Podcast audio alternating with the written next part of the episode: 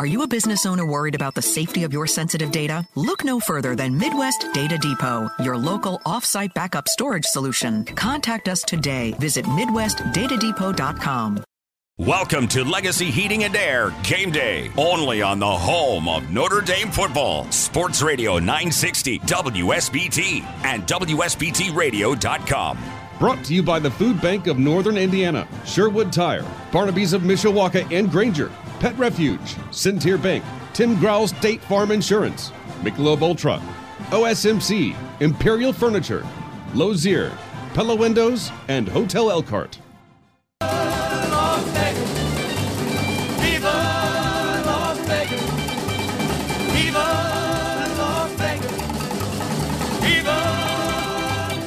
Vegas.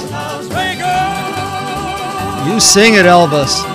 Vegas, the party town, the strip, Sin City, Vegas, baby. How about Yeah. what happens in Vegas stays in Vegas?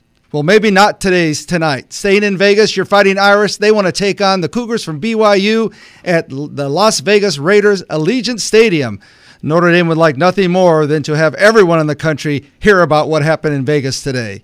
The question is will we see the Irish from the North Carolina game or the one from the two losses? With a bye last week, some good rest for some injuries, and the coaches all had time to prepare for BYU in the second half of the season. I'm Tim Grau, along with Jim Arizari, here on the Legacy Heating and Air Game Day Show. Game Day celebrating its 50th year on WSBT.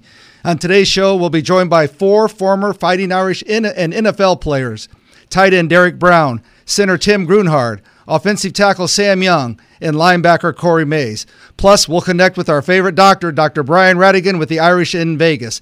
But first, I have on my notes says good morning, Jim, but I guess I should say good afternoon. It's morning out in Vegas. Uh, it, it's morning somewhere. That always, is, really. that is. But uh, yeah, it, it it's.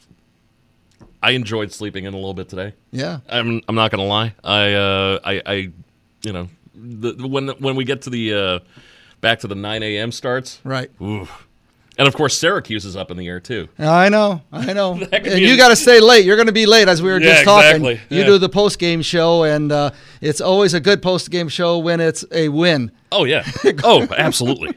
Reggie's in a better mood. I'm in a better mood. Everybody's in a better mood then. You got it. So Well, you know, we had a week off too last week, so I guess we got regenerated, and so we're ready to go. I love the background here of our first guest, and I love it. 50th year, my 23rd.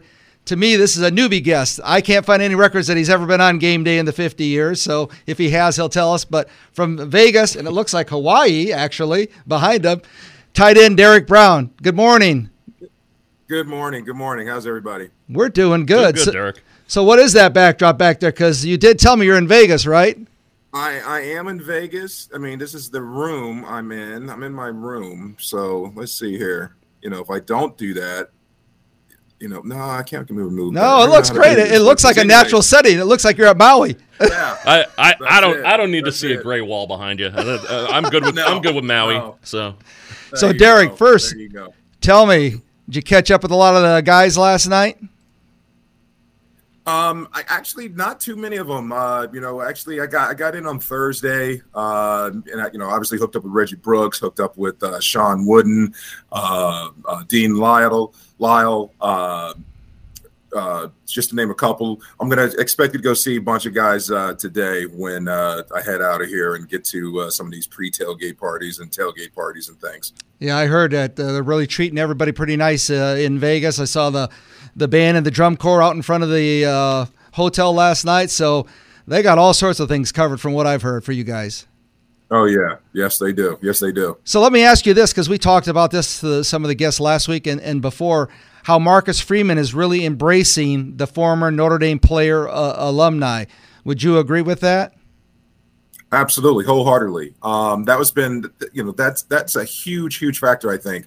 Uh, I was very pleased. Soon as uh, shortly after he was hired, uh, he actually they they had a uh, like a Zoom meeting for all Wow. former players uh, to get on once a month, uh, kind of like a, a State of the Union, State of the Union football address, and you could even uh, email in your questions that you may have had. Prior to, but he definitely wants us involved. And, you know, I think it's a good thing. I mean, uh, so much so that, you know, I heard uh, guys, I didn't, wasn't able to make the spring game. Uh, my daughter actually uh, graduated from UC San Diego. Congratulations. So I was out uh, San Diego. Thank you. Thank you. Uh, basketball player out there. And, and so I wasn't able to go to it, but it was, it was very, very cool and very, very nice to hear that, you know, some of the players there, he had them, uh, they were talking to some of uh, the former players, right? So if you're on, you're doing a spring practice, you know, you got a, a Bryant Young or, you know, Jerome Bettis, I'm not sure all who was there, but mm-hmm. pulling your, your defensive lineman aside and just, you know, giving a tip, a, you know, hand placement or a punch or, or whatever, that's not a bad thing. That's no, not, not overcoaching. I mean, what better you know, there's someone who's actually done it and, you know, at a very, very high level. And obviously this year being inducted into the Pro Football Hall of Fame. So um, I definitely think it's very good to uh, bring back that sense of community, that sense of family uh, of truly what Notre Dame is. So we'll go back to how you're recruiting everything. But while you're on that, so your look about Michael Mayer, he's like another yeah tight end you, and that's I also wanted to comment on because you were kind of starting. I, Dave Casper, I know was before you, but you kind of started the stretch of tight ends. So sure. now to Michael Mayer. what makes tight ends be so special at Notre Dame?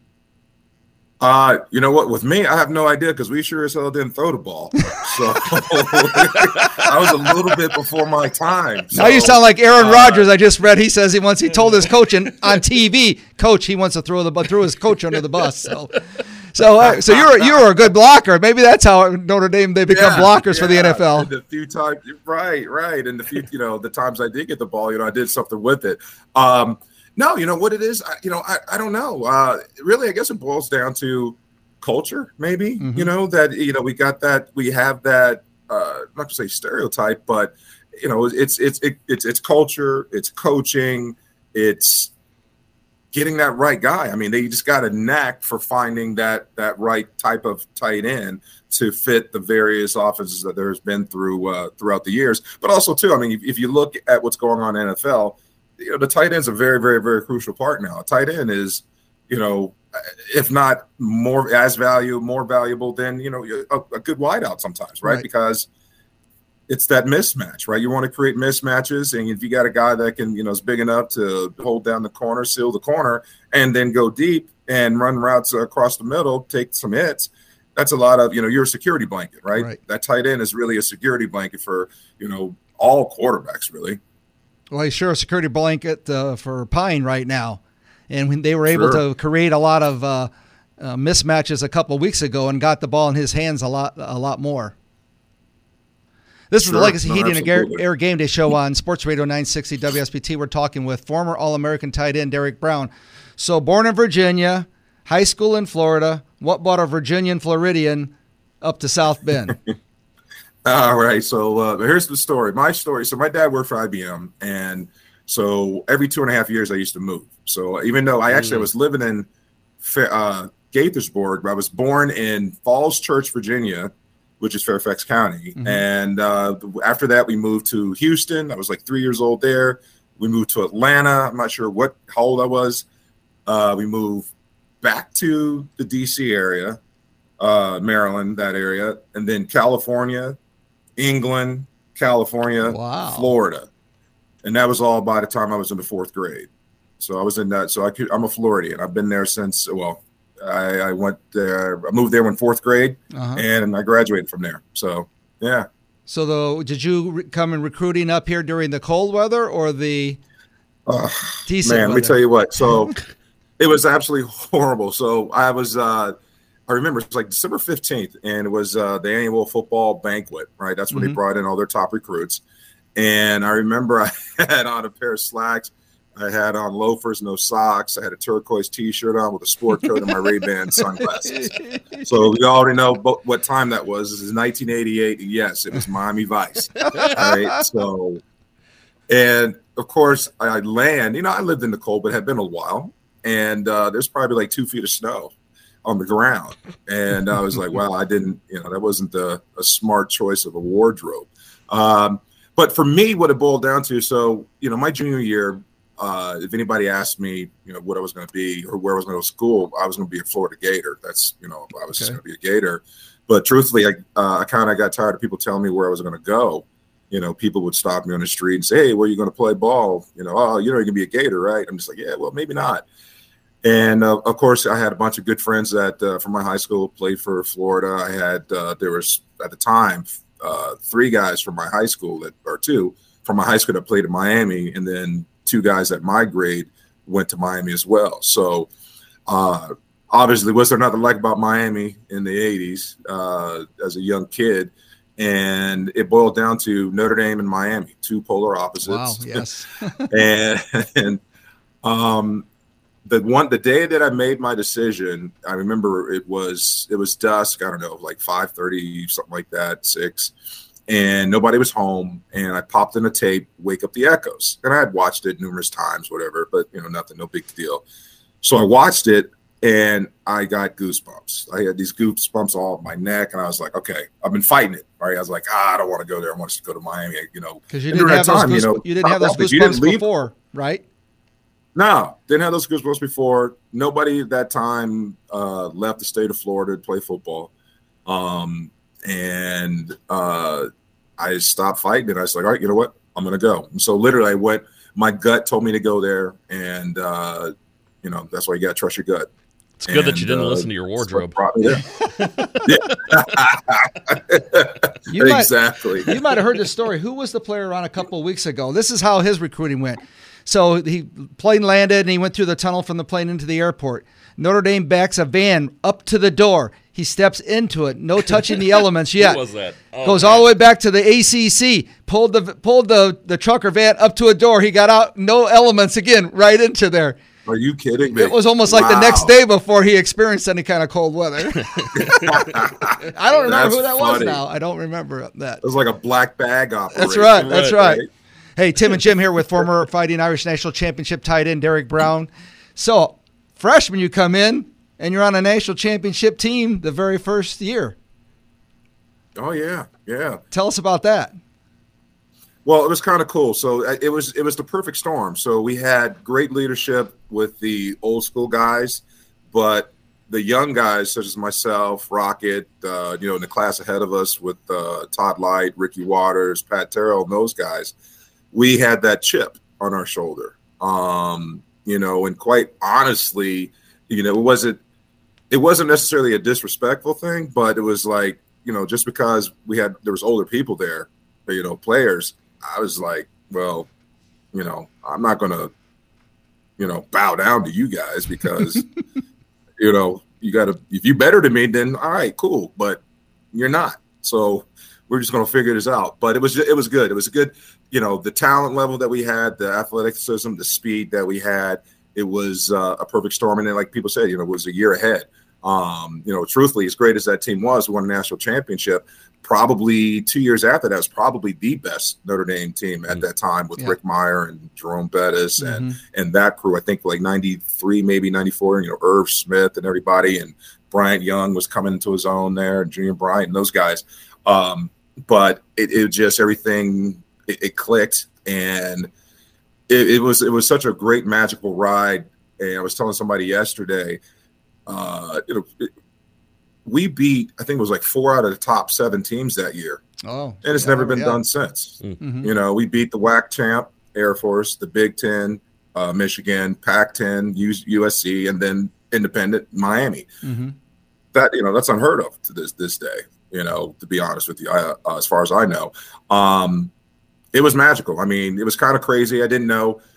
For me, coming to this level, it, the crowds were bigger for the most part, but the football was, you know, it was just a football. football. I mean, like I, you know, from where I came from, like I said, I played uh, ball with guys that. Well, I played with three of the guys that played pro football with me. So, you know, from my high school. So that was uh, that's just how it was where where we grew up, and you know, we played against guys that were in uh, went to the pros as well. So, you know, guys you- I play were like Leon Searcy, uh, Lamar Thomas, uh, uh, Horace Copeland, uh, you know, Dale Dawkins, you know, that kind of guys. Name dropper.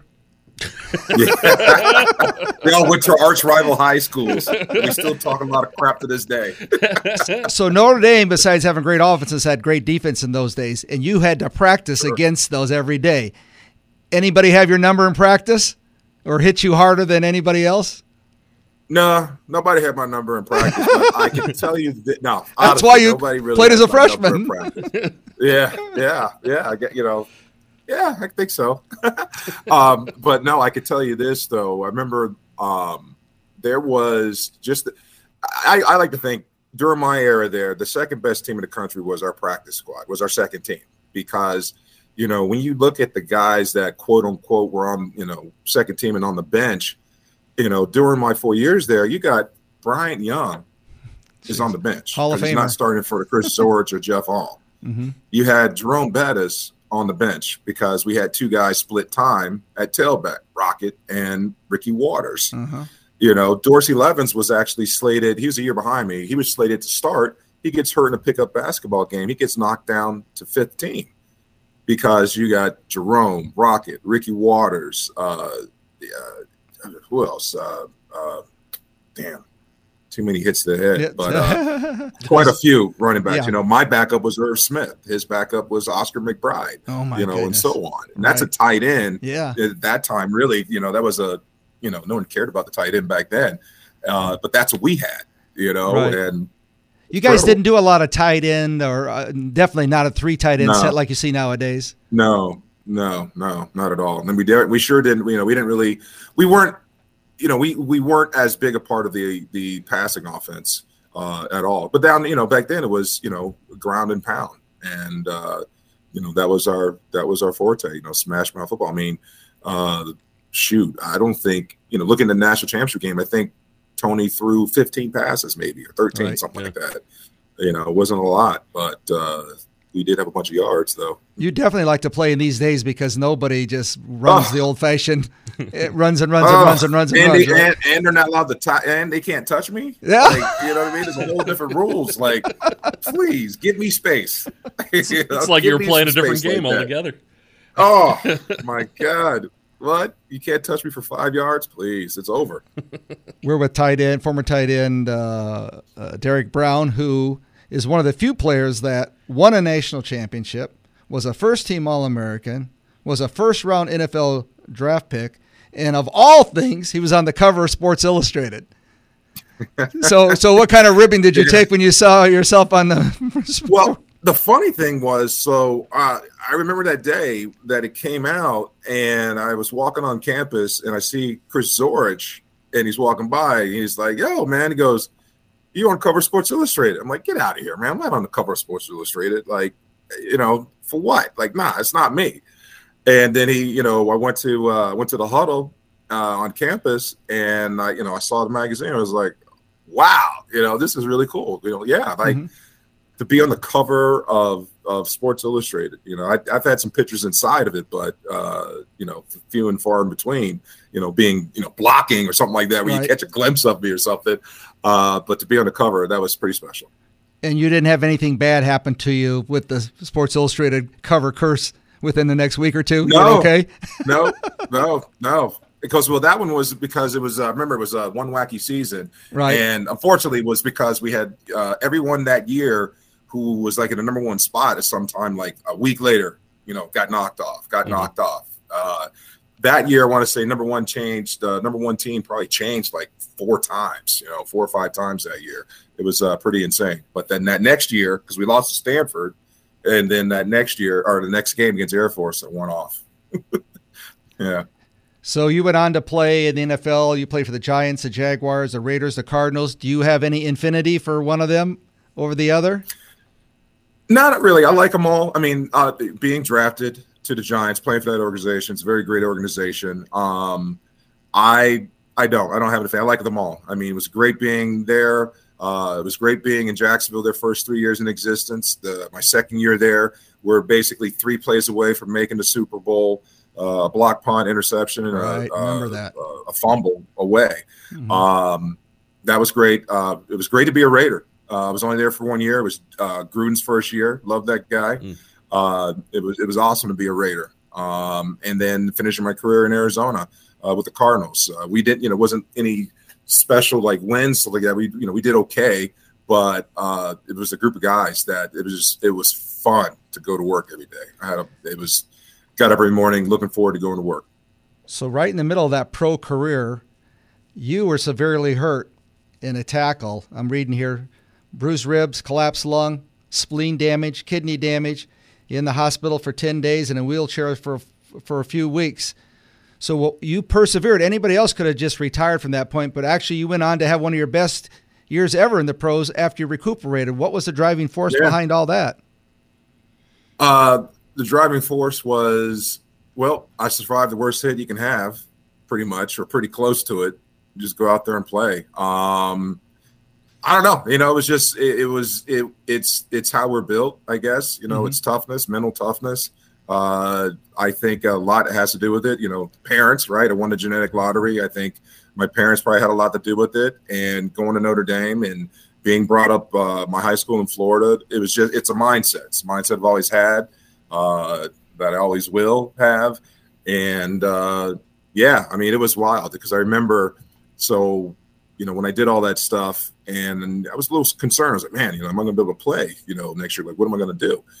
And I remember I had a great trainer, uh, Jeff Hurd, uh, when I in Jacksonville. We pretty much worked one on one, and so I didn't have any surgeries at all for it. it was just really just resting and letting everything, you know, scar tissue heal mm-hmm. up. And uh, you know, I, like you said, I cracked my spleen. I had a pseudocyst around my Jeez. pancreas, uh, collapsed lung, and I just worked out like a maniac. I got up to like 286 pounds. I was benching 405. Um, I was a little too big, and then I, you know, slimmed down once the season got started. But uh, I remember going out to the practice fields for the first time uh, in the training, in the rehab, and looking at the field, going like, "Oh my god!" Like it just looked so big to me. It was huge, and I was like, "How am I going to do this?" You know, Jeff was like, "Yeah, we're just going to do this one day at a time. We're going to do a couple sprints today, We'll do a couple more the next day. We'll keep building and building and building. And uh, uh, you know, he had a lot to do it. He helped out a lot, but uh, you know, just persevered. That's all I know. Did you know when you were first hit that it was bad? Oh yeah. As soon as I got hit, I felt a, and heard a clicking sound every time I took a breath, mm. and I knew something was up. Yeah. And so then I, you know, once I got up, I jogged off. Uh, Tim Hout, the guy who hit me, uh, you know, the, he had to get little help too. um, and then, you know, when I went, and it was happened right before the half, and I went in, got X-ray, you know, found out it broke rib, whatever. So I'm showered up, I'm watching the game from the training room in pain, and then I, you know, I went to the bathroom, I passed blood, and that was kind of like the, oh, we got some stuff going on here, yeah. and that's went to the hospital, and you know, every hour on the hour they came back with, all right, he's got this, he's got that, you know this. At one time, they're about to crack my chest open to relieve uh, pressure, uh, air pressure around my my heart. Mm-hmm. But thank God they didn't do that because that definitely would have been the, the end of it. Yeah, so right. Had some really great doctors there in Jacksonville. Good for you, man. That's that's quite a, quite a story. I hadn't heard that until I was doing some research and stuff.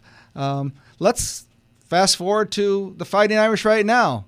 What do you see that sure. you like? What do you see that you they need improving? Well, you know what? I think what the the big main thing I, I think that they need to do is really start believing. Right, uh, there's stages to become, becoming a champion.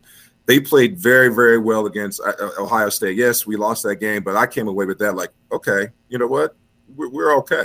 You know, truthfully, then we laid an egg against Marshall. Uh, you know, there's two losses there. They played well against North Carolina.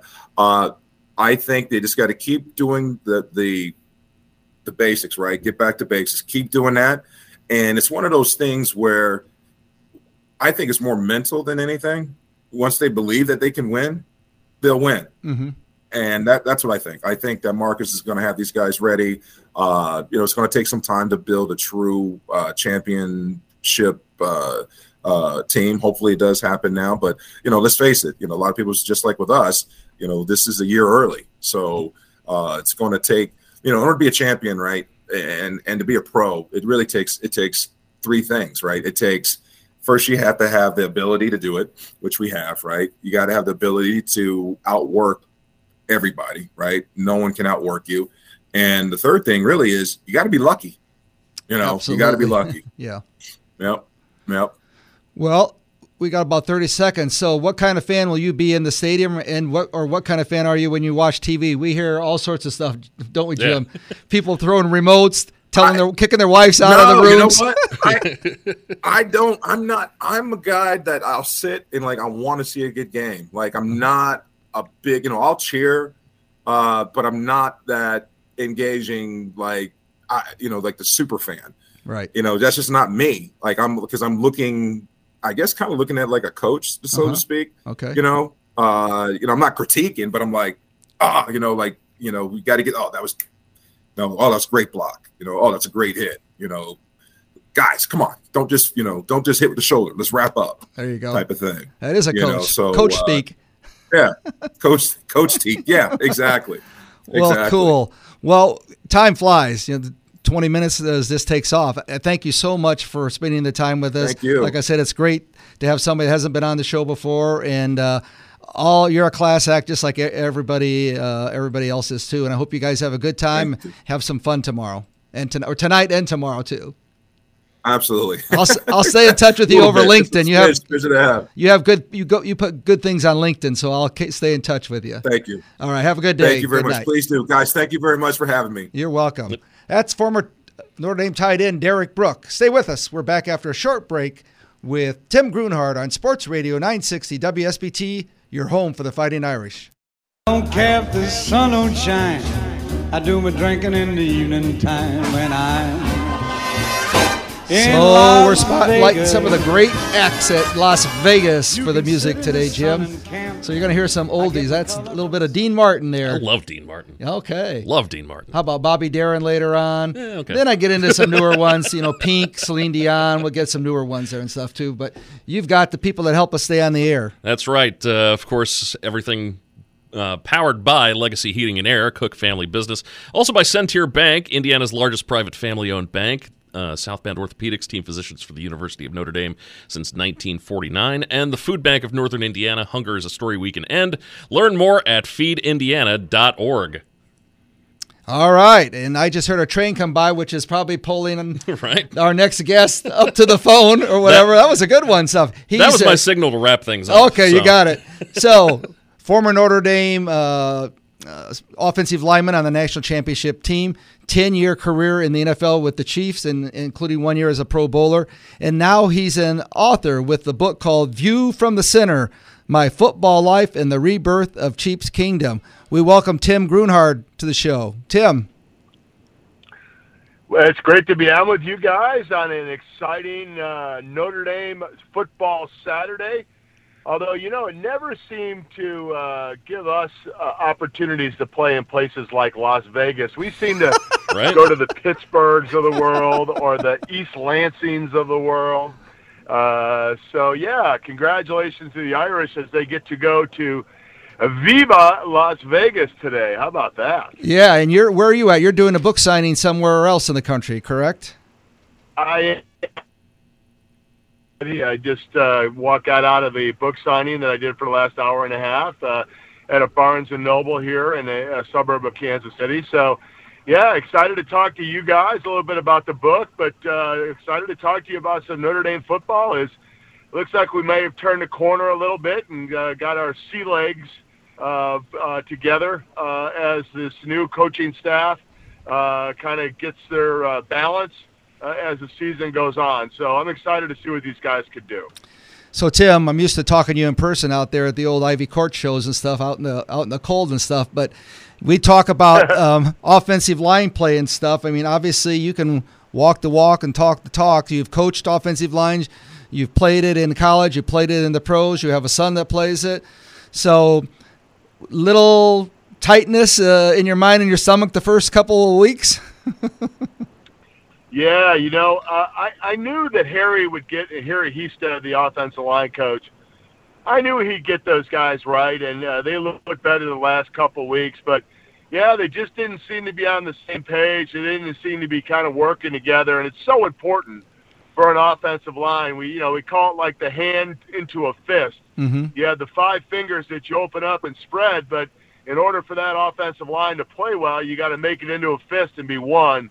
And they just weren't there yet. And part of it, I think, is because you know Patterson was hurt early in the year, and and uh, they were used to having him in there at center and being a communicator and and and being the uh, the guy that kind of gets them on the right track. And he wasn't there, and I think he's doing a nice job at guard right now. But uh, yeah, uh, I thought it was interesting that when when he did get back, that they didn't put him at center. I thought he was a very very good center. In fact, I think that's where he'll end up playing in the NFL is a center position. And you know, of course, uh, Lugg is doing a nice job. But you know, an older guy, he's been around a long time, and and I'd be remiss not to talk about my my good buddy John Alt's son, who uh, Joe, who's doing such a great job at the left tackle position. And remember, Joe was kind of a throw-in recruit, right? Uh, in that in that class, and you know, kind of reminds me of a a little short, fat kid from the south side of Chicago that was kind of a throw-in recruit uh, back in uh, 1986. Nobody we know. It's not. It. Yes, and that's not Jim, and that's not me, and it's not Matt. So that leaves you. yeah, that's right. Uh, but Joe's doing a great job, and Fisher. So yeah, uh, the, the offensive line I think is coming into his own, and I knew Harry'd get him right. Um, let's let's just we'll go into your career because this is probably what I'll, I, and I apologize. Normally, I try to read the books before I, I interview somebody, but I didn't get a chance to get yours yet. But let me ask you, why a book? Why now? Well, that's a great question, and yeah, thank you so much for for having me on to talk about it. Uh, you know, it was kind of during the COVID uh, uh, months that hunkered down, and uh, you know, I've been doing radio here in Kansas City for over over 20 years, and had a lot of great stories and a lot of great teammates and a lot of great experiences. And you know, the Chiefs have been a hot ticket in the NFL with Patrick Mahomes and going to a couple Super Bowls. And I wanted to talk a little bit about my experience of of playing uh, with the Kansas City Chiefs in the 90s, and and we really truly believe that the foundation for the Chiefs Kingdom, which they call it, was built in the 90s. So talk a lot about the relationship with the players, talk a lot about relationship with the fans, which was so important. Uh, but more importantly, you know, talk about uh, about a lot of the uh, uh, uh, different things that happened throughout my life and my career as football, and a bunch of stuff about Notre Dame and my recruiting process and under Lou Holtz. A lot of great Lou Holtz stories in it. So, even though it does say a view from the center about my the rebuilding of the Chiefs' kingdom, it does talk a lot about how I was built out of Chicago with really only one team to be able to root for, and that was University of Notre Dame. There was no other team that we were allowed to root for. so that was my team, and it talked a lot about my relationship with my, my father and relationship with, with uh, Lou Holtz and, and the re- recruiting process. So it was a lot of fun to put all that down on paper. This is the Legacy Heating Air Game Day Show with longtime Kansas City Chiefs and Pro Bowl center Tim Grunhard. Well, let's start with with Lou. Um, tell me about uh, the first time that he walked into the room where um, your recruits, the your fellow recruits, were. Well, it's an interesting story because Gerry Faust did not recruit me at Notre Dame. I wasn't uh, tall enough and just didn't think I was good enough to play uh, for the Irish, and and that kind of hurt me because I grew up being a huge Notre Dame fan, and that's the one school that I really wanted to go to. So I had a little bit of a chip on my shoulder uh, uh, when when uh, when when Notre, I was watching Notre Dame football during that recruiting process, and you know Notre Dame was down a little bit, but there was this guy that called me uh, my junior year, going into my senior year, and that's kind of when recruiting started back then, by the name of Lou Holtz and he offered me a scholarship at University of Minnesota. Hmm. And so that's kind of how our relationship started. Uh, Lou offered me a scholarship at Minnesota. I really particularly didn't want to go to Minnesota, but you know, I always loved Lou Holtz and, and George Stewart, who was the recruiting uh, guy for our area, who uh, was also on the staff in uh, in the '80s uh, with with Coach Holtz, and uh, that's kind of where the recruiting pro- uh, started for me uh, you know, in that in that process. But uh, when Gerry Faust was fired, Lou Holtz was hired, and I didn't hear from him. And I was like, "Oh man, it'd be great if he could, you know, still like me at Notre Dame, like he liked me at Minnesota." like me, like well, me. I, yeah, please, please. I, that's where I wanted to go to school, and I thought, you know, by it was just a twist of fate that the one guy uh, that offered me my first scholarship. Now I had scholarships at University of South Carolina and Texas and some other places by then, but I still wanted to go to Notre Dame. So, uh, make a long story short, I get a phone call. I'm working at Walgreens right by Midway Airport on Pulaski. And uh, I, uh, my, my boss says, Hey, you got a phone call. And I thought it was a little strange, but I got on the phone and it said, Tim Grunhard, this is Lou Holtz from the University of Notre Dame. and at, at that point, I, I thought it was one of my friends pulling my leg, you know, like Because everybody I does a was- Lou Holtz impression. Yeah. well, yeah, they do. And, you know, and, and the other thing is, you know, I'm at Walgreens. How the hell do you know I was there? So, I, you know, I was like, well, you know, what's, you know, this is before cell phones and everything. So he must have called my house, and my parents said, hey, yeah, he's working. I don't know. So I finally realized that it was Lou Holtz after I embarrassed myself by saying, "Who is this really?" right? So, uh, so I thought, okay, that's it. I just ruined my one chance to get a scholarship. So in the conversation, he basically told me, and this is all in the book, and it goes more in depth about the whole process, but he said, hey, we're not going to offer you a scholarship, but we want you to come to the campus. We want to meet you. We want to meet your parents, and and you know, we want, you know, we liked you at Minnesota, but you know, we're not sure we have a spot for you, but we want you to come out. So I went out for the weekend and wasn't didn't have the scholarship, but uh, on Sunday morning, we just got to leave. Uh, Lou Holtz sat me down, sat my parents down, and offered me a scholarship. And uh, at that point, uh, that's where I knew where I wanted to go, and that's I didn't accept it right on the spot. But a couple of days later, I called coach and said, "Hey, you know, coach, I'd really like to take that scholarship." And he said, "Okay, good. We'll we'll be in touch." And he didn't seem excited. It was like, you know, I was like, "Oh my gosh." You know, so uh, you know, I was like, "Oh, what did I get myself into here?" So, uh, yeah, it was a really a strange uh, uh, recruiting process at Notre Dame. I was basically the last guy to get offered a scholarship there, uh, but uh, boy, what a great experience! Met my wife there, uh, won a national championship there. Uh, you know, uh, was able to get drafted out of there, and and uh, boy, all my kids went there ex- uh, except for one, three of the four. Uh, so it was just a great experience for me, and I, I'm so blessed to have that opportunity. It also established the uh, the vital Walgreens to Notre Dame connection. Yeah, that's right. a- As far as getting offensive linemen, so That's You know what? Uh, that my my NIL would be Hai Karate. Oh, I was going to ask it. I've been asking a bunch of the players if the NIL was present, what what would they like to have be there connected to Hai Karate? Man, Oh. man, I'm old too because No, I used to you wear that years ago. my dad used to wear it too. Oh man, Yeah, that's right. And that, that that was the big seller at Walgreens. So that's probably where your parents got them from. So I did read an excerpt, and I I hope you don't mind just staying with that recruiting and Lou Holtz of the auditorium when uh, um, you were all there and he was referring. I don't want to give it away. I want you to tell a story, but uh, I need to give you enough hints Yeah. where he refers. Do you know where I'm going?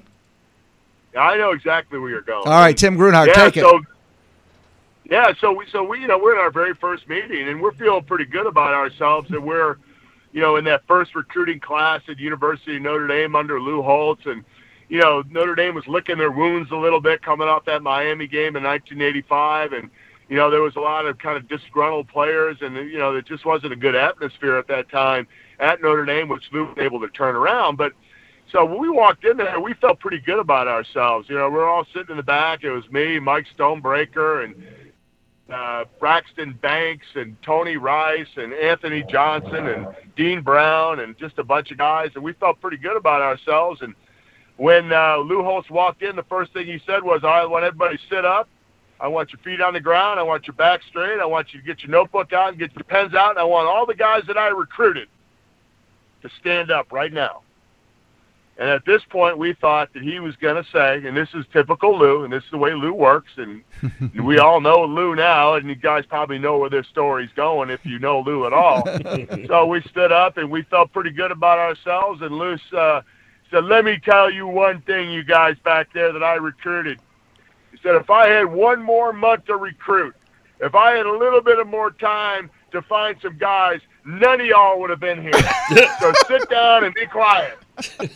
so uh, you know, he he read the room and knew that that we felt pretty good about ourselves and that he was going to put us right back into our place. And uh, you know that that recruiting class that it was kind of a throw together recruiting class, which it was. He didn't start the recruiting process until late December. Uh, you know that turned out to be the nucleus of a national championship in '88, and uh, I think maybe one of the best football teams that ever played at Notre Dame in 1989 that didn't win a national championship. Right, I agree. But uh, that that was uh, that was a great group of guys, and and uh, Lou Holtz put us right in our spots right from the beginning, and we knew what to expect from Coach from then on. So you go to write this book. So were you relying on? Did you like dictate memories into uh, a device or something, or did you have a bunch of notes from things, or what was your process of putting this book together? Yeah, that's that's a that's another great question. So uh, uh, David Smale, who writes a bunch of books here in Kansas City, he said, "Hey, let's put together an outline," and we put together an outline, and then from that out from that outline, I made all kinds of notes and wrote down a bunch of things about past players, past experiences, you know, past games, you know, different stories, and wrote all that stuff down. And then uh, he would uh, go to the outline and then ask me questions, and I would read a lot of the stuff that I wrote down into a machine that he has that would take your dictation and put it into paper. And then, you know, he would edit it and then send it to me, and then we revise it, and we that's kind of the way we did it, you know, through every chapter. Uh, it took about six, seven months. It was a long uh, process. Uh, we tried to do it a couple days a week for about three or four hours a day, and uh, yeah, it was a, it was a it was a tough process, but it was a fun process. It it really reminded me of how blessed I am and, and how great uh, football has been to me uh, that I've been able to use football as a vehicle to really, you know, uh, make a living and uh, to raise a family and, and to be a part of two great communities, Notre Dame, obviously, and then Kansas City. So I'm just very, very blessed to have been able to play football, and and that reminded me of uh, of of how lucky I was. So I'm really glad I wrote it.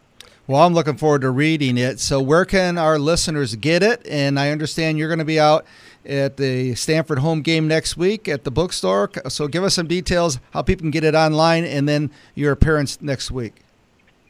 Yeah, I am, and uh, yeah, come on out. I'm going to bring some uh, some stuff also to the bookstore, and you know, if you even if you don't get a book, which I hope you do, I'm going to bring some cards and some different stuff for the Notre Dame fans for some kids. So come on out and see me uh, at the bookstore uh, next uh, next Saturday. Uh, but yeah, if, if if you go to Tim Grunhard, uh, timgrunhard.com, that's my website, and if you buy it on that website, you get an autograph copy. But you can get it at Amazon, you can get it at Walmart online, you can get it at Target online, you can get it at Barnes and Noble online, you can get it at, you know, most of the online carriers uh, uh, have it. Uh, but uh, if you want an autographed uh, copy, then you just go to tim uh, timgrunhard.com and uh, I'll take care of it. I'll I'll get it out to you. But uh, yeah, you have an opportunity if you're at the Stanford game, pop by and say hello. I'd love to see everybody. And yeah, guys, uh, if we I, I have a game on Friday night. I'm still coaching high school football, so oh my goodness, I'll be yeah, so I'll be zipping in Saturday morning uh, into Chicago and then making the drive over. Uh, so it'll it'll be a tight window, but I told Amanda, my my representative, that if there's any possibility, stop by and say hello to you guys. I'd love to do that. You guys have been great to me over the years, and be happy to do that and say hello. But yeah, I'll be on campus, uh, uh, going to the game and driving back to Chicago that night and getting back to Kansas City to do some game planning for a high school football game on Sunday. So uh, wow. there's no rest for the weary. But you're, uh, but you're living you're living the dream, aren't you? Yeah, yeah. They pay these high school coaches so much. Yeah. Well, I'll tell you, uh, but uh, Amanda's been great to work with, and yes, we, we know your time constraints. If uh, if it works out and somebody can grab a, a golf cart over there, our show's ten minutes away in the middle of Eddy Commons. We'll be we'll be fortunate if you can, but we also understand if you can't. Yeah, especially at Eddy Commons. That's always such a great uh, atmosphere on game day, and I know you guys do a great job. And yeah, I'd love to get over there, we'll see if we can get that worked out. But uh, yeah, so if you guys, uh, once again, if you go to timgrunhard.com or uh, on Amazon or, or or Barnes and Noble or Walmart, any of those uh, book carriers, uh, you can find the book or just Google it and, and Tim Grunhard uh, book and a bunch of websites come up. But uh, appreciate you guys, man, and and you guys do a great job of, uh, of uh, covering Notre Dame sports and Notre Dame football. And let's go get a win. How about that? You That's got right it. like You got it. We'll take it. Hey, th- again, thanks, Bye. Tim. Have a good day and a good weekend. All right, thank you guys. All right, bye. We'll be right back. You know when that shark bites with its teeth. Little Bobby Darin, who doesn't like little back the knife. He had a really good act in Vegas and was there for a lot of years. What do you got for us, Jim? Uh, Legacy Heating and Air Game Day brought to you by Legacy Heating and Air, a Cook family business. Also by Sherwood Tire, your one stop, uh, your one stop for complete auto care at the corner of US 30 and Oak Road in Plymouth. Also by Barnaby's of Mishawaka and Granger, serving Michiana's most favorite pizza since 1978. Actually, I have a coupon for Barnaby's in my pocket, so that's Barnaby's for me tonight for dinner. Nice. For the wife and I. Watch the game. She probably won't watch it. She watch. She's not into football that much, but I'll watch it. You know, and eat the pizza. What's left over that? She she she gets the residual effects. That's that's what uh, I like to call it. I like The- of, of the pizza. So Okay, I'll take that. I'll take that. Hey, we love it when we have great guests and we had really good long interviews. And because of that, we have to go to another break right away. Right. So we're going to be back on Sports Radio 960 WSBT, streaming at WSBTradio.com and available through the WSBT radio app.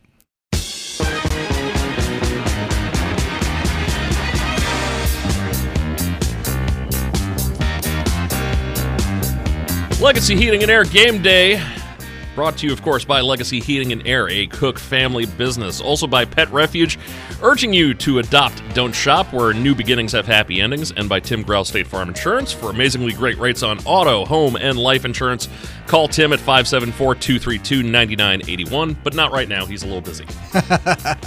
My phone's always going going off over. hey, for anybody that's got some big plans to go out to see the USC game on November 25th, uh, the Rockne Memorial will be having their ceremony there, which they host host inside South Bend some years, but they're going to be out there from 11 a.m. to 2 p.m. Pacific time at the Grand Cathedral Ballroom. They'll be honoring a guest we had last week, Corey Miner and John Hewitt, among many others. So you can get tickets or reservations at www.rockneysociety.org slash shop. rockneysociety.org slash shop. We'll be right back after a short break for the second hour of the Legacy Heating and Air Game Day Show. Joining us will be former Fighting Irish and 10-year NFL offensive lineman Sam Young. Also, we'll visit with former Notre Dame and NFL linebacker Corey Mays and stop in to talk with our favorite doctor, Dr. Brian Ratigan, with the team in Vegas. So we hope you stay right there on your home for Fighting Irish football, Sports Radio 960 WSBT.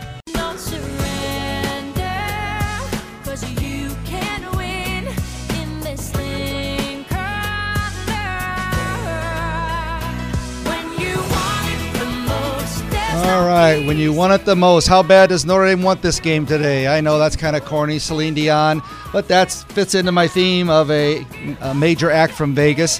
So I just caught that thing, and I thought, okay, it's a little stretch, but I'll put it in there. I get fun out of picking on my own bumpers every week.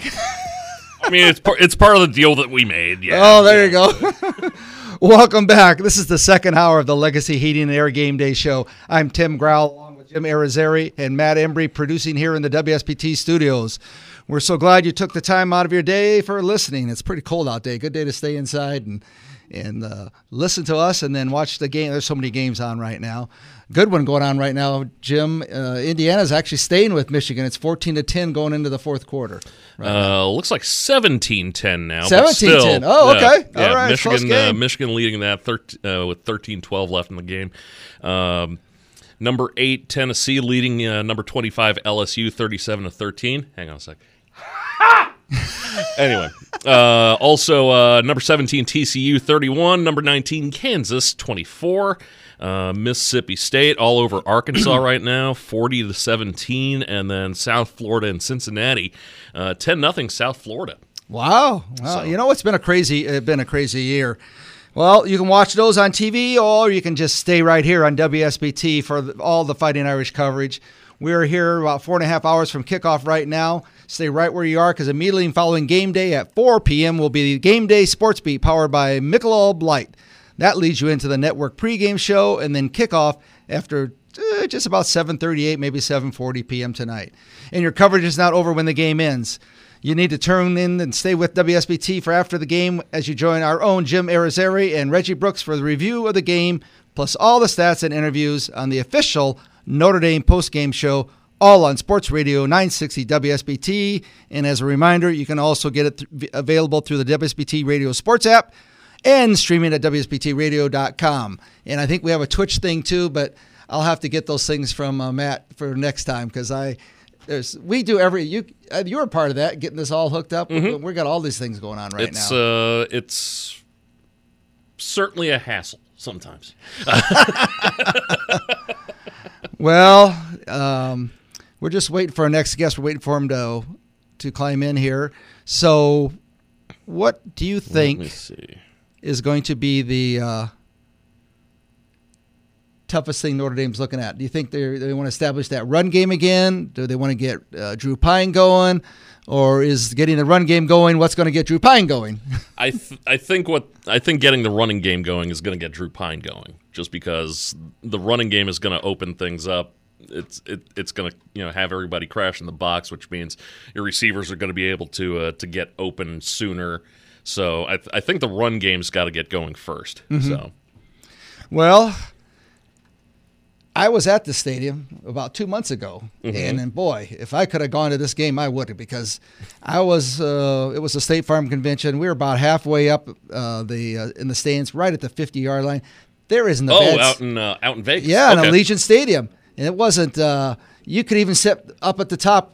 From what I could see, there wasn't a bad seat in the place. Yeah, it's it- not like you're a nosebleed at that stadium. everything that I've heard about the stadium is that there's not a bad uh, not a bad seat in the house, and that it might even be a better experience than even SoFi out in Los Angeles, Mm-hmm. or better than uh, the stadium in Dallas, uh, you know, Jerry World, whatnot. Right. So uh, yeah, I've and plus it looks cool. It does. It Like, does. it really and it's in cool. Vegas. It- It's in Vegas. It's got it. It's got the whole Raiders motif of, of kind of looking like the Death Star, and and it, like it, it all just works. Yeah, so it does. Well, and we are found the technology that's going to work right now and bring us our next guest, another newbie to uh, uh, game day over our 50 years, my 23. I couldn't find his name anywhere. I've always had him on my asterisk, but he kept playing in the NFL for so long I couldn't get a hold of him. So he's just finished up his career in the NFL a little while ago, but he had a stellar four-year uh, career at uh, Notre Dame. So let's bring aboard Sam Young. Hey, Sam. Hey guys, how y'all doing? Thanks for having me on. We're doing great. How's your day going today? Oh, beautiful day. Irish are playing tonight. Looking forward to it. Where do you where are you calling from? Where are you what's what's home? So I'm up in Philadelphia now. Uh, after my uh, career concluded, uh, headed back to get a master's degree. So uh, moved up to Philadelphia for a couple years. Good for you, man. You go from the the, the thick of uh, NFL playing and you're getting your masters. And so what when you're all done, what do you want to do with that? What will you be doing with that? Uh, we, we're waiting and seeing. Uh, I've done a couple different things. Uh, was fortunate to work in a couple industries, everything from real estate development to banking during my career in my off seasons. Uh, did some consulting this summer, but uh, you know, I think uh, for me, going back to school is an opportunity to look at kind of what the next act of my life would be, and so really leaning full force into it, and have uh, really enjoyed the experience. So Notre Dame's always there through your uh, pro career and now your business career. You're uh, obviously sounds like a total believer in the "Give me four, get you 40. Although we've had a number of guests who coined that. Allen Rossum. He said, "I think it should be give you four, give us your whole life, or you get your whole life." Would you agree with that? Yeah, absolutely. No, I think, and uh, I think if you ask my parents during the recruiting process, uh, I remember that being said, and I think they sold my mom right on that. And uh, just you know, the four for forty, and uh, you know, I think during my time uh, at Notre Dame and, and throughout the the connections you build, uh, not only with your teammates but your classmates, uh, you know, it's it's definitely a special place and continues to. Uh, you know, hold a special place in my heart. Try and get back back as much as I can. Probably not as much as I'd like to, but um, you know, it, it's always near and dear to me. So you come out of uh, Florida, two-time Florida Class A All-State uh, selection. You also practice the discus throw, won a state title in the shot put. So what what was the recruiting other than the four for forty? Uh, the Notre Dame pitch to bring you all the way up to South Bend from from nice and toasty Florida. Well, uh, I, I was definitely the the Florida kid on campus. I know. I think it was the first time it snowed. I was still wearing flip flops, which I thought was completely normal. Uh, needless to say, I had to put my feet by the heater for probably an hour to get get, get the feeling back in them. But I know no, a bunch I- of South think- Bend natives who do that. Yeah, so true, I mean, you- you're not too far out of out of bounds. So So no, but it was. Um, it, was- it, I, I won't say it was the weather, um, but it was. Look, I, I my mom's a high school English teacher, so academics were always very important. And uh, you talked about tradition and and opportunities. Uh, Notre Dame, you know, second to none uh, in those in all three of those categories, really. So it ended up being uh, you know, not not too uh, didn't have to pull my arm too hard to get me from Florida up to Indiana. And like I said, I mean, I'm, I look back on it all the time, and I've had people ask me, "Would you know if you could do it all over again? Would you change anything?" And uh, you know, I, I I'm so thankful and, and glad that uh, not only did I have an opportunity to go to Notre Dame, but I ended up going, uh, you know, making that decision. do you remember who the uh, student player was that was assigned to you when you came up on your recruiting trip, or maybe there was more than one?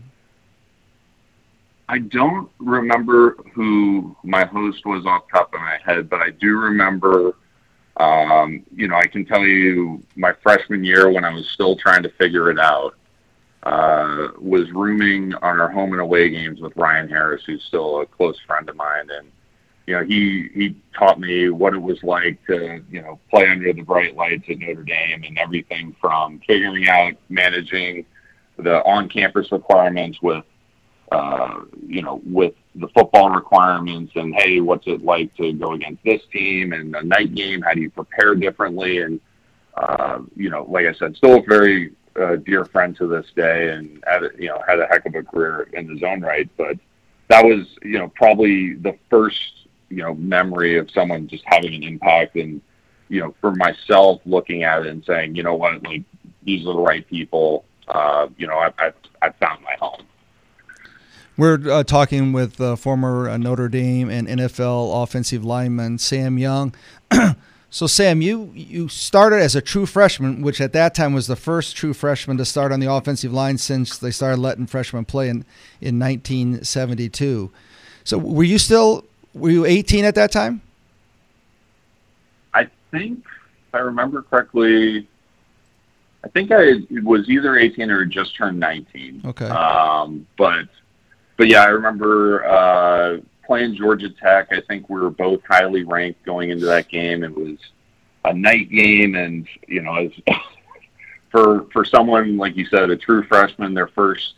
Uh, or especially an offensive lineman playing their first game in a hostile environment was uh, definitely quite the experience. I think if I went back and turned on the film uh, now, I would probably probably cringe a little bit, but um, but it was a it was a ton of fun, and I you know it, it definitely helped you know prepare me for the rest of my career at, at uh, ND and beyond.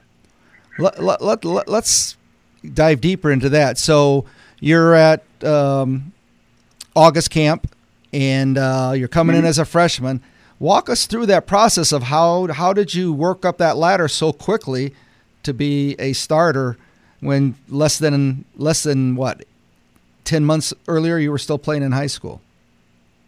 Yeah, no, quite quite the transition, and uh, you know, I think it started with I was really fortunate. Uh, you know, went to St. Thomas Aquinas down in South Florida, and uh, they they run a tremendous program. My head coach was George Smith, who uh, you know is a Hall of Fame coach in his own right. And, uh, really had had kind of given me the tools to you know enable me to suc succeed at the next level. But to your point, going into camp, you know, you go from from high school to college, and uh, you know the saying is everyone's on scholarship, and there's there's no bad players, and I, you know I think with uh, the support of you know Coach Weis, Coach Latina was my offensive line coach at the time. Just you know, took it day by day, and I know to your point, I, I remember, you know, in uh, high school, you, you, you're going against the four three, pretty vanilla stuff, and all of a sudden you're calling out these different blitzes uh, going in, in camp against the first team uh,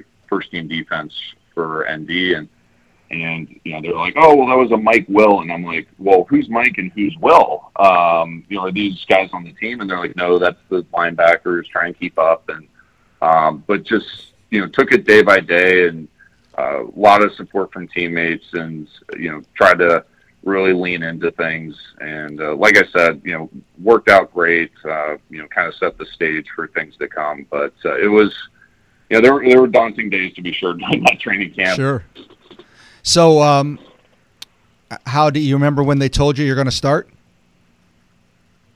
Uh, yeah, I think I remember it was, I believe, the week going in, and uh, you know, as as you could probably imagine, uh, couldn't have been more excited. Uh, probably was more anxious than I would probably care to admit. Um, but you know, at the end of the day, it's I guess it's like Hoosiers. The foul line's whatever whatever it is, ten feet. And you know, at the end of the day, football is football, and uh, you know, once once the whistle blows, you step in between the lines. You you know, as an offense lineman, you have a job to do, and you know, keep yourself in between the ball carrier or the quarterback, and uh, you know, you're able to kind of zone in and uh, you know, kind of focus on that, and you know, block out the rest of the distractions. But it was definitely a a very exciting time, but but I think you know if I put myself back in those shoes, probably uh, probably a bit nervous going into you know a game of that kind of uh, magnitude. We're with uh, Sam Young, former Notre Dame uh, lineman. So you made 50 starts on the offensive line, and at what point did you know that you wanted to, or thought that you could felt you could compete at the pro level?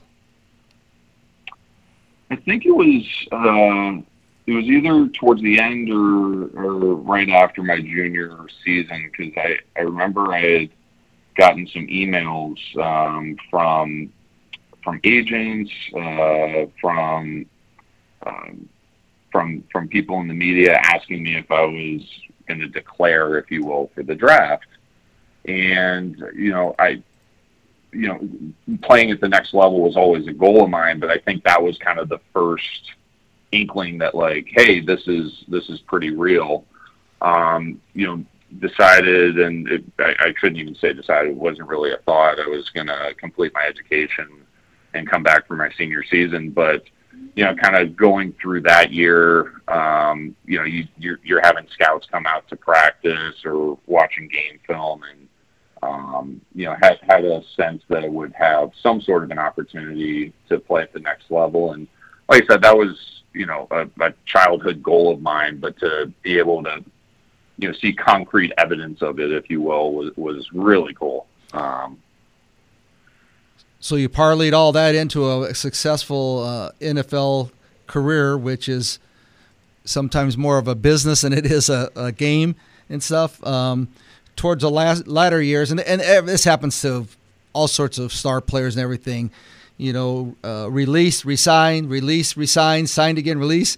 How do you? How man? You have to have a good mindset to to keep keep up with uh, keep up with that and feel good about yourself. But like I said, I've many star players this has happened to, and obviously it happened to you. But how do you deal with that? Do they kind of tell you, well, we're going to release you, but we're going to resign you in a couple days? Yeah, sometimes they do, sometimes they, don't. And uh, to your point, uh, you, you learn quickly um, the business of the NFL. And I, where my kind of uh, the first moment I, I realized that it was um, my first year in Dallas, and uh, a guy that I had, uh, you know, kind of shoveled to and from the facility from or with uh, was looking all around the facility for him because he was my ride back to our hotel. And I remember going into uh, someone on the staff's office and just said, "Hey, have you seen so and so?" And he said, "Oh, he's on his way to the airport." And in my mind, I'm like, "Wait, he's supposed to be giving me a ride? That's kind of messed up." And needless to say, uh, he was going to the airport for a very different reason. um, but you know, and uh, you know that's just I you know have too many stories uh, like that. But yeah, you, you you learn quickly, and I think um, you know again with sport, we're very fortunate to have uh, good good folks around me, good mentors to help me uh, learn how to you know kind of thrive, if you will, in that environment. Yeah, you shoot you know you, you're kind of day to day, um, and you, you learn quickly to take that mindset to practice with you where uh, look, I hey, I'm gonna buy myself another day, if you will, or I'm gonna get a little bit better today. But you know, at the end of it, it's you know, it's for myself, it's like okay, fine, you know, you get released, go on to the next city, but it's you know, it's my wife and my girls that are the you know the one that becomes tough on, but it's it's part of the life, uh, you know, and it's, it's if that's the uh, if that's the cost to live out live out that dream, I think it was well worth it. And you know, at the end of the day, I, I feel really lucky. Lucky, um, got to kind of retire on my own terms, Oh, and that's leave great. the game. Yeah. Um, and so for for me, you know, it, it's it, to circle circle back to your point. Yes, it's it's a business, but it was it was very good to me, very good to my family, and uh, uh, a heck of a ride to say the least. We're visiting with former Fighting Irish four-year offensive lineman starter Sam Young on Sports Radio 960 WSBT. So here we go, present day. What's your thoughts on the Irish?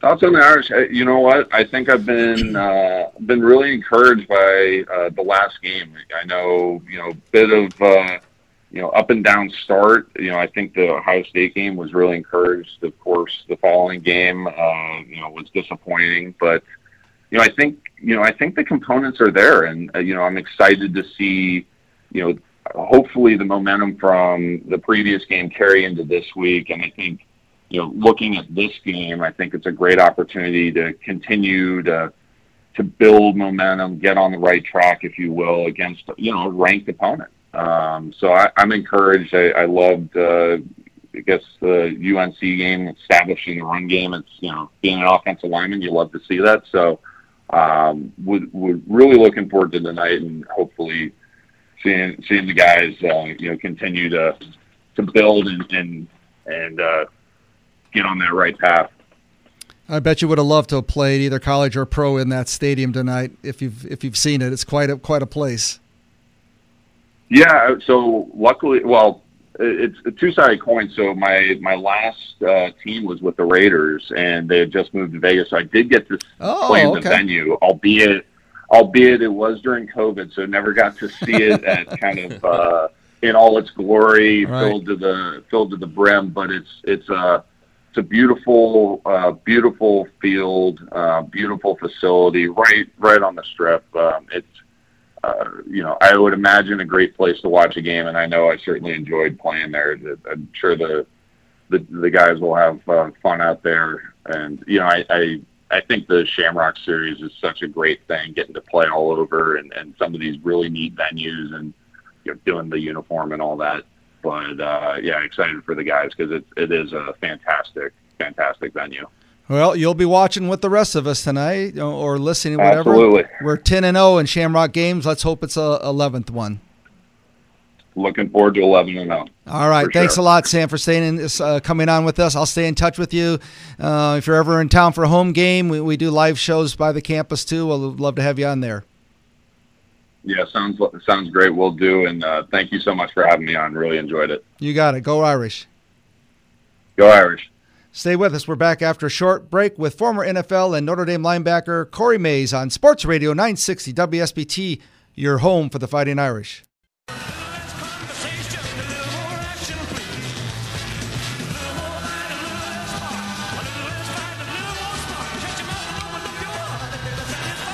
You know, I really am a business guy and an- a, f- a former coach and everything. You'd think I'm so busy I wouldn't pick all these TV themes and movie themes, but I do watch TV and I do watch movies and stuff. So that was a little bit of the intro from uh, the old Las Vegas TV show show with James Caan and Josh Duhamel. I thought it was a pretty good show, but it thought so lasted too, about yeah. six years and stuff too.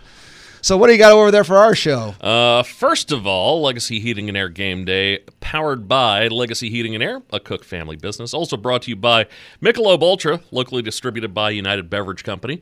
Michelob Ultra, the superior light beer with only six, uh, 2.6 carbs and 95 calories. Also by the Orthopedic and Sports Medicine Center, OSMC, providing orthopedic care to Michiana since 1973. And Imperial Furniture in Dowagiac, where furniture shopping is fun. And our next guest is one of my favorite guests, and he's always always at, helps me out when we somebody cancels out the last minute. But it's not just that; he always has a lot of good things to say. and We enjoy talking to him, and that would be former Notre Dame and NFL linebacker Corey Mays. Hey, Corey. Hey, what's going on? How you doing, everybody? What a what a great Saturday we have for ourselves today. Is, uh, you're down in Texas, you told me, so they got to be happy. Last time I saw, they were drubbing Oklahoma. Yeah, they won 40, Yeah, 49 the people nothing. are very happy here today. Well, let's do the reverse. And normally we talk about Notre Dame later. Will Notre Dame fans be happy tonight at about 11:30? You know what? I think they will. I'm I'm taking the most positive route I can at this point, coming off of a bye week, trying to you know get all those things together. You know, perspective of new head coach. You know, all the change that's going on around the program. A lot of people think you know everything should have just been streamlined, but no, there was a lot of change, and I think you know getting these players, fixing these mental errors. I think that will be the difference in the game tonight, and really kind of starting that rally for the rest of the season. It's kind of asking an awful lot now that you say that about when you have a new coach come in about expecting him just to get a running start and you experienced that because if if my memory serves me correct you were uh, coach was coach Willingham and then the two week coach O'Leary and and then the Charlie Weis right were you involved? was that And about don't forget Bob Davie. Oh, Bob Davie Oh, in there. yeah. That's true. That's Yeah. true. So, would you agree that it, people, the fans, they don't want to give any slack, right? They they want you just to you know stay up on the accelerator the first day and stuff. But there's a lot to that. It you can't just do, you got to work at that. It's every game you should be getting better. Expectations are expectations. You're correct, and I think a lot of fans are confused from the Ohio State game to to the Marshall game. But I, I, you know, I think admittedly, you know, the coaches said, you know, we probably put too much into Ohio State, and you didn't prepare enough really for Marshall. So, uh, I, you know, and it looked like it that in the game, missed assignments, you know, confusion, just just you're out of place and out of position. And I think for this team, in order to to move forward, a lot of the things that I've observed is a lot of technique things. You know, like you look at defense, you know, they're rushing the passer or they're trying to get there and there's open rush lanes or they're loose and contained and plays that should be dead three and out, you know, punt, you know, the quarterbacks are able to run and scramble and get a first down. And those are the things you need when your offense is struggling to, you know, help them. You, you need to get off the field as a defense and help yourself. So, when you watching those uh, uh, first four games, uh, the linebacking crew was taking some criticism there.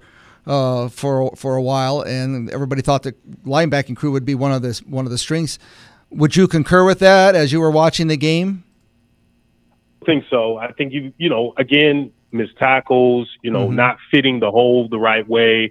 Uh, but you know it's complementary complementary football with your D line as well. So they have to make sure that they're not getting pushed back off the ball either. You know, but I think a lot of times I see kind of linebackers running in on blitzes and the shoulder, not square to the line of scrimmage. And anytime you know you're not square to the line of scrimmage, you will create a gap, or you know, or you will be able to you know. Are you a business owner worried about the safety of your sensitive data? Look no further than Midwest Data Depot, your local offsite backup storage solution. Contact us today. Visit MidwestDataDepot.com.